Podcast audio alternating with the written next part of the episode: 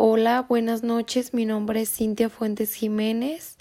Mi matrícula es la 411-930-85 y el nombre de la materia es régimen fiscal para las personas físicas.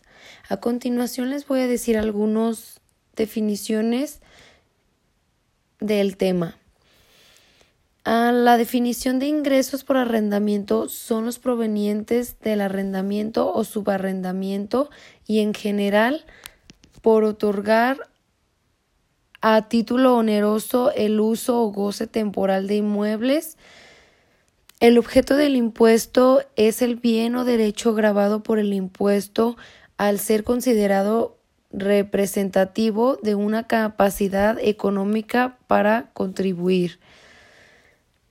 Deducciones comprobadas y opcionales, es decir, la opción de deducir el 35% del total de, de, ingresos obtenidos por arrendamiento en sustitución de las deducciones autorizadas.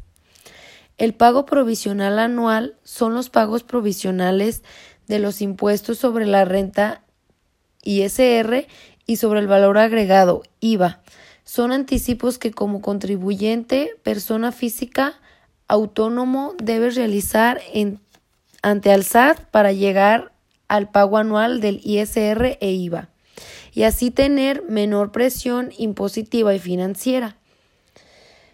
O los pagos provisionales referenciados son la forma de poder efectuar los pagos por medio de una línea de captura o referencia que previamente deberá de obtener en el SAT. Gracias.